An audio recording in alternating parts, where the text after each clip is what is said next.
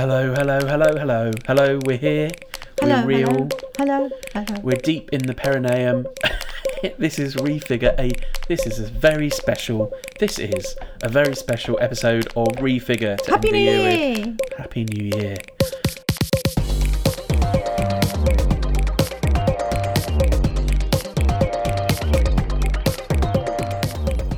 Welcome to a very special episode of Refigure, where Reefa and I run down our favourite things of the year on your favourite podcast, talking about the arts, culture, tech, and diversity. Refigure with me, Christopher. And me, Reefa. Hello, Reefa. Hello. Happy New Year! Should we do a Jools Holland thing? We'll pre record it months in advance and then we'll drop it just in time so that when we say Happy New Year, it's actually New Year when people are listening. Okay, It doesn't really work on podcasts though. okay.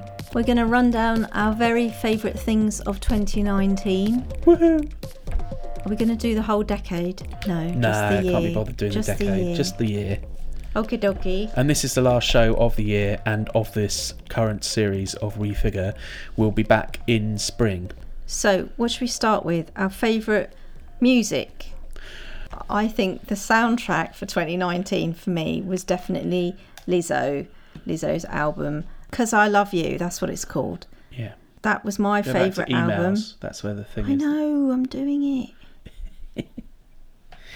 so Lizzo was my favourite album of the year. I had that on repeat. There's like five songs on it that I absolutely love. I got to see her at Primavera. She was amazing at Glastonbury. Um, yeah, she's the artist of the year for me. That's nice. She was definitely one of the live artists of the year for me. Uh, I think my favourite piece of music that she was involved in was her collaboration with Charli XCX uh, on Charli's album. But I did enjoy all the hits of Lizzo. I wonder if she got caught out a bit by her own success. Like she started the year as this kind of global cult, fast rising cult singer. With uh, a who flute. with a flute, kind of coming in under the radar, got booked quite late to all those festivals and suddenly had huge, enormous crowds. So she'd definitely exploded in a cult way. And then by autumn, she was a huge global number one, massive selling artist. And I just wonder if that happened so fast. For example, we saw her at Primavera and she didn't have a live band yet. At that point, she was touring what is effectively a kind of PA set with dancers and a DJ. I mean, she just did Saturday Night Live a couple of weeks ago, and she had a band, and it was amazing. And she had a band when she did the Tiny Desk concert as well. yeah, but they seem to be session singers. But anyway, I feel like some of those tracks are very uplifting. There's too many swears probably to play to your kids in the car, but for marginalised people and people everywhere, there's certain songs that I really have to listen to just to get out and about. They're very uplifting.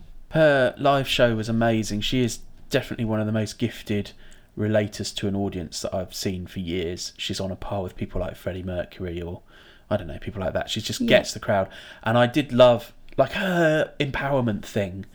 There's something really powerful in it and heady in it. and those songs i mean it's odd really it's not mainstream to sing like good as hell or like getting over a guy you know all of those sorts of songs are like aretha-esque in their in their um, delivery but they're not um, victims you know She's, Yeah. they're not victim songs like amy winehouse's songs do you know what i mean and also people like Am I boring you?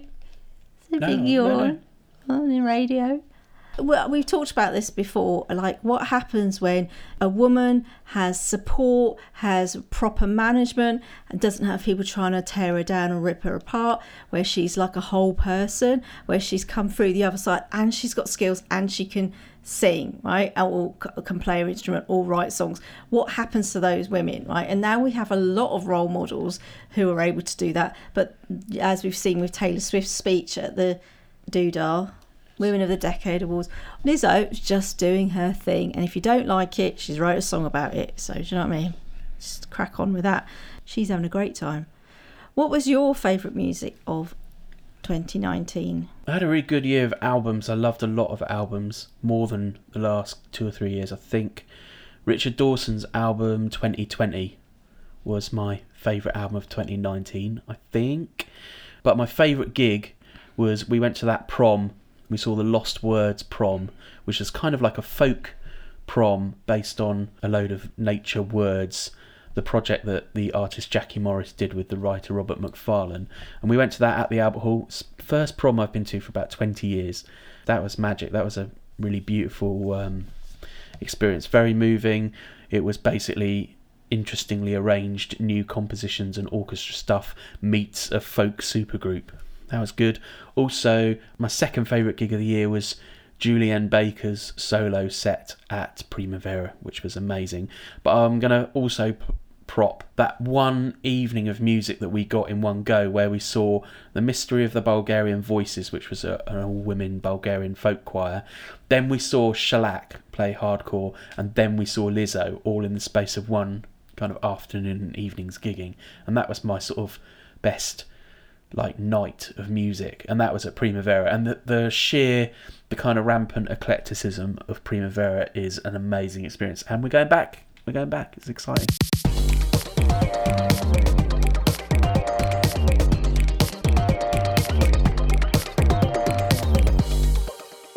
I would like to know now what was your favourite art show of 2019? I had an amazing year for art. Like I think it was the best year we've had for art in a decade or something. It was incredible. And my very favourite art show that we saw was the group show, high end group show called Préhistoire une énigme moderne or something, excuse my French, uh, which was at the Pompidou Centre, which had a premise that I thought was quite quirky and unusual and might have just been a passing interest, which was they looked at the science of prehistory over the last 200 years as scientists started to explore our prehistory, started to learn about dinosaurs and then about very ancient humans and all that kind of stuff. And then they took, in parallel to the science, they got all the great art of the era that had addressed that same topic. But because it's the Pompidou Centre, they had massive hitting power to get some of the great artists. So there was Picasso in there and, and uh, Gauguin and all sorts of Magritte and all sorts of great artists, and then right through into the 20th century and great contemporary artists. Now, one of the most mesmerising things in there was one of Richard Long's stone circles, which seemed to just be floating in the middle of the room. It was a huge, sprawling exhibition with this odd premise, and we went in partly just to go in and wander out the rain and have a look around. Went to this show, and it just it blew me away time and time again as we walked around. There were basically several times where I thought, "Wow, that piece of work is stunning, outstanding. That's enough for me. That's good enough. I've seen that, and it fits with this idea." And then at the very end of the exhibition, is it Jake, and Dinos Chapman's papier mâché dinosaurs on a trestle table at the end? And it was like cringing and embarrassing but brilliant at the same time. It was just you had all these wondrous huge works of art and then you've got these two knob ends doing dinosaurs out of uh, papier mâché just chucked on a table at the back at the end. And it was like uh, yeah it was just it was so perfect as an exhibition. I loved it. Saucy song. uh, what about you? What was your favourite? My favourite, and I know this isn't my favourite because I bought the brochure and I've just today finished reading it because I've absolutely loved revisiting the exhibition. We went on the last day, so we couldn't go back again, and it was at the Saatchi Gallery, which isn't on our usual haunt, um, but it was the Sweet Harmony Rave Today exhibition, which it's the history of the rave scene from 1988 to 92 i think it is. Um, it's brilliant. I just finished it because there was so much going on in this exhibition it was like a, this massive fun house with various different scenes of the rave world and um, i really enjoyed it spiral tribe were in there and flyers and 808 drum machines and I enjoyed it so much. It made me nostalgic for a for a scene that I only barely glimpsed when I was a teenager, but also elevated to the status of um, world changing movement. Um, I remember somebody once saying to me, maybe maybe twenty years ago now, saying, "Do you have rave?" She was American. Do you have raves in the UK? And I was like, mate, we invented them. So, um, yes, that was my favourite, favourite thing. And I wish it was, uh, I wish there were more of these. And what I liked about the brochure as well is that a lot of them feel like transcribes of, of um, live interviews as well. So they're not polished, they're just in people's language and talking about their experiences. Like Phil Moffat talks about um, rave culture and freedom and unity and all those things. But obviously, for a lot of us, a lot of them, those people, it was about dancing all night off your face. Kind of ties in with that uh, Jeremy Deller documentary we watched as well. That was one of our favourite documentaries. They were exactly, completely. Yeah, and he was involved time. in the Yes, exhibition as well, wasn't he? Completely connected. Yeah. I think we've got the same second favourite art exhibition of the year, which was the Olafur Eliasson at Tate Modern, and that might still be going on. Well, I enjoyed as well the Shape of Light at the South Bank. Oh yeah. with the giant ball bearings and optical illusions. We missed the Bridget Riley at the Doodah, the Hayward, but there's been quite a lot of interest. Go on. Go on. what are you eating? Cause So it... weird. Sometimes I'm like put my hand up to speak and I can't get through, and then other times I literally make an expression that I don't know I've made, and you stop to wait I'm for me. sorry, sorry, because I'd done my bit, my, my favourite exhibition, but we're not talking about um, our second favourites. We're going No, on to the okay. next thing. The Blake at Tate Britain is really worth seeing as well. Yarp. You know, the one with the ball bearings was on New Year's Eve 2018 that we saw it because after we saw Oh, it, we went for drinks with Jen and Elaine. Oh, yeah. And so that was like, that's last year. But Well, I it missed liked it last anyway. year's best ofs because it was too late. I liked it. It's good. What are you reading for? What are you reading for? What are you reading for? What are you reading for? Reefa, what were your favourite books of the year? OMG. I don't think I've read enough books. I think I've I've um tell me, listener, email me, tell me on the socials. Is it a thing to like forget how to how to read fiction? Because I swear to God, like when I'm trying to read fiction now, I'm finding it really difficult to visualize scenes and act characters. Um, because I read quite a lot of non-fiction, mainly art brochures, biographies, and essays. So when I try to read um, N.K. Jemisin's trilogy, I'm really struggling with visualizing what's going on. It's really odd. Um, I got given Year of the Flood and MaddAddam, two books out of the Oryx and Crake series that Margaret Atwood wrote absolutely ages ago now, and um, I'm worrying about reading them. Anyway, so I haven't read a lot of fiction, but I read loads of non-fiction books. I don't really have a favourite, but uh, maybe the one fiction I actually really liked and I want to revisit and get my brain back into it is The Ministry of Utmost Happiness, which took me absolutely ages to read. And I loved the sort of unfurling of this story where you think the story is going to be about these characters, but they end up being like the, what do you call it? That's- Supporting roles, sub characters. Not sub characters, what am I saying? They're secondary characters. Secondary characters. Yes. Actually, Homegoing I read at the beginning of the year, and that's been my most highly recommended book this year. What's your favourite book of the year? I have two favourite books of the year that are flip sides of the same coin, and they're entirely different. One of them's a non fiction and one of them's a fiction. They're written by people in different countries. They're entirely different, and yet they are like reading, somehow reading the same thing. Well, what are they? One of them is Underland by Robert Macfarlane, the extraordinary non fiction journey through the worlds beneath our feet, whether it's human made or whether it's natural. He's reached the peak of prose. He's like, uh, Pete Prose. yeah, just an extraordinary journey into and full of revelation. It's a wonderful book.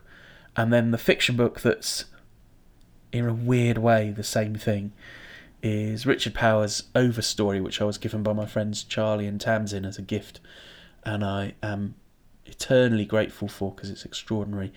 And those are my two favourite books of the year. Although I will say the very best thing I read this year is the new forthcoming novel by J.B. Morrison, my friend Jimbo, but it's not out yet. It's not out till spring, so I don't really want to go. Oh, this is an amazing novel and explain why when it's not out. So it'll get that'll get included next year in my best of the year. What's the next thing that we were going to say was best? Well, the only thing left to talk about really would be TV and film. Ah, So, what was your favourite TV or film of the year? so my sister only just recently got Netflix or access to Netflix. Don't know why. Don't know why she's waited so long for it. So I was telling her she needs to watch Stranger Things and the OA. But I think Chernobyl was up there for me. Um, but I actually think my favourite, favourite, favourite, favourite, favourite thing, and the reason I know it's my favourite thing was that when it finished, I wanted to watch it all the way, all the way from the beginning, which you only get with really good novels usually, and that was Russian Doll. Oh yeah, yeah, Russian Doll.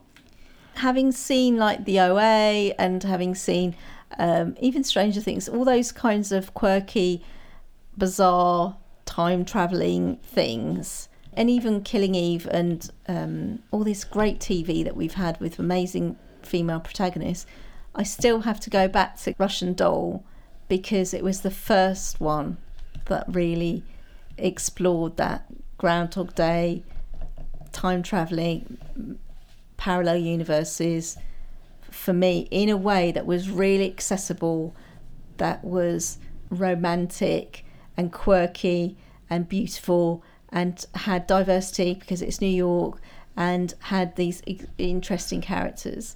And it was thoroughly entertaining and funny. So that's why that's my favourite. Definitely up there in my favourite telly of the year. Maybe not in my top five, but maybe somewhere in my top ten. But I'd struggle to find something that I wanted to watch. I mean, I didn't want to watch Chernobyl from the beginning again. no, I that's didn't want to watch the OA. I was scared of the OA. Partly what you're speaking to is a lightness of touch, that it was kind of tasty. And so even though it had serious bits to it, you just wanted to exist with that character for a bit more. Mm. Yeah. It's also like a Donnie Darko thing of like wanting to when it's time travel like that, wanting to go back and like piece it all together again. Yeah. Did I miss something? It was just it was just brilliantly done. Brilliant. Brilliant. What was your favourite My- I loved all the things that everyone loved. So I loved Succession and Chernobyl and Watchmen, that we spoke about the other day. But I gave, for me, nothing touched the OA. The second series of the OA was just absolutely outstanding magic from beginning to end. When they decided to give you a cliffhanger or a surprise or twist the story, each time they did it perfectly, where you could scarcely believe what had just happened. There were moments in that show that left me completely open mouthed.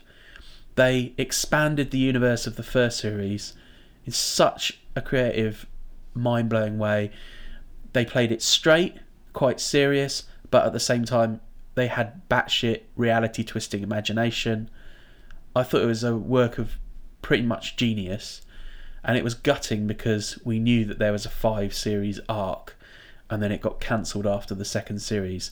And if there was one, that is by far for me the most unjust cancellation of the year. And I would sacrifice, like for me, why bother with a third series of Stranger, Stranger Things. Things. Stranger Things did its job in the first series. It was great, and now they're just kind of looping. And these kids also, it's the problem with really young actors is they're not necessarily as attractive, interesting people once they're a bit older as they were when they were teenagers. A bit harsh. Uh, I mean, you know, it's just a I bit. mean, you've reminded me that the OA, partly why it isn't my favourite, is because it's so disturbing and because it's so scary in some of it. And I think we talked about this last time that I felt like, oh no, maybe I just dreamt it. Well, I really enjoyed Kimmy Schmidt and I really enjoyed the OA, but they're both both of them are about people, women getting trapped by men in bunkers, and it's just disturbing. So yeah, that's probably why I haven't made it my number one. And also, it's just it is just brilliant, but at the same time, it's it's too. I had nightmares about it basically. And then my favourite film of the year was Woman at War, the Icelandic film about the woman pulling down the power power lines. Pulling down her power lines. Yeah, she was like an eco terrorist. Oh yeah, pulling down. Yeah, that was was really really good. Um, and that's it. What was your? What would you say your favourite memories of? What's your? What's the best thing you did this year? What's your favourite thing that you did? doing this podcast with you. Oh, that's really sweet. Do you think so? We travelled a lot and I have forgotten. My head is full of stuff. And you're right, we went to Paris and we forget that, you know, we go and see some cool exhibitions in, in London, but you go to Paris and they have got the art with a capital A there. Throw a load of shit together and it's brilliant. Yeah, I am. Um, I really enjoyed that Paris trip. That's probably my favourite thing. More than like Barcelona. All of that. I mean, you asked me to pick one favourite thing. I know, I know. We had a crazy year, man. It's been great. This is the year we should be having, living our best cheesy life. I'm. I am living my best fromage. Thank you so much for listening this year. So, this is the end of the third series of Refigure. This has been the loose series for some reason, and uh, we'll be back maybe in eight weeks or so with season four, and we'll tighten it up again. I'm not sure how, I'm not sure why, but we will. Goodbye. Have a lovely new year. Find us on Facebook, facebook.com slash refigurepod. Find us on Twitter, twitter.com slash, no, at refigurepod. Yeah, just at refigurepod. Find us on Instagram, instagram.com slash RefigureUK. Be lovely to hear from you. Goodbye. Goodbye. See you on the other side.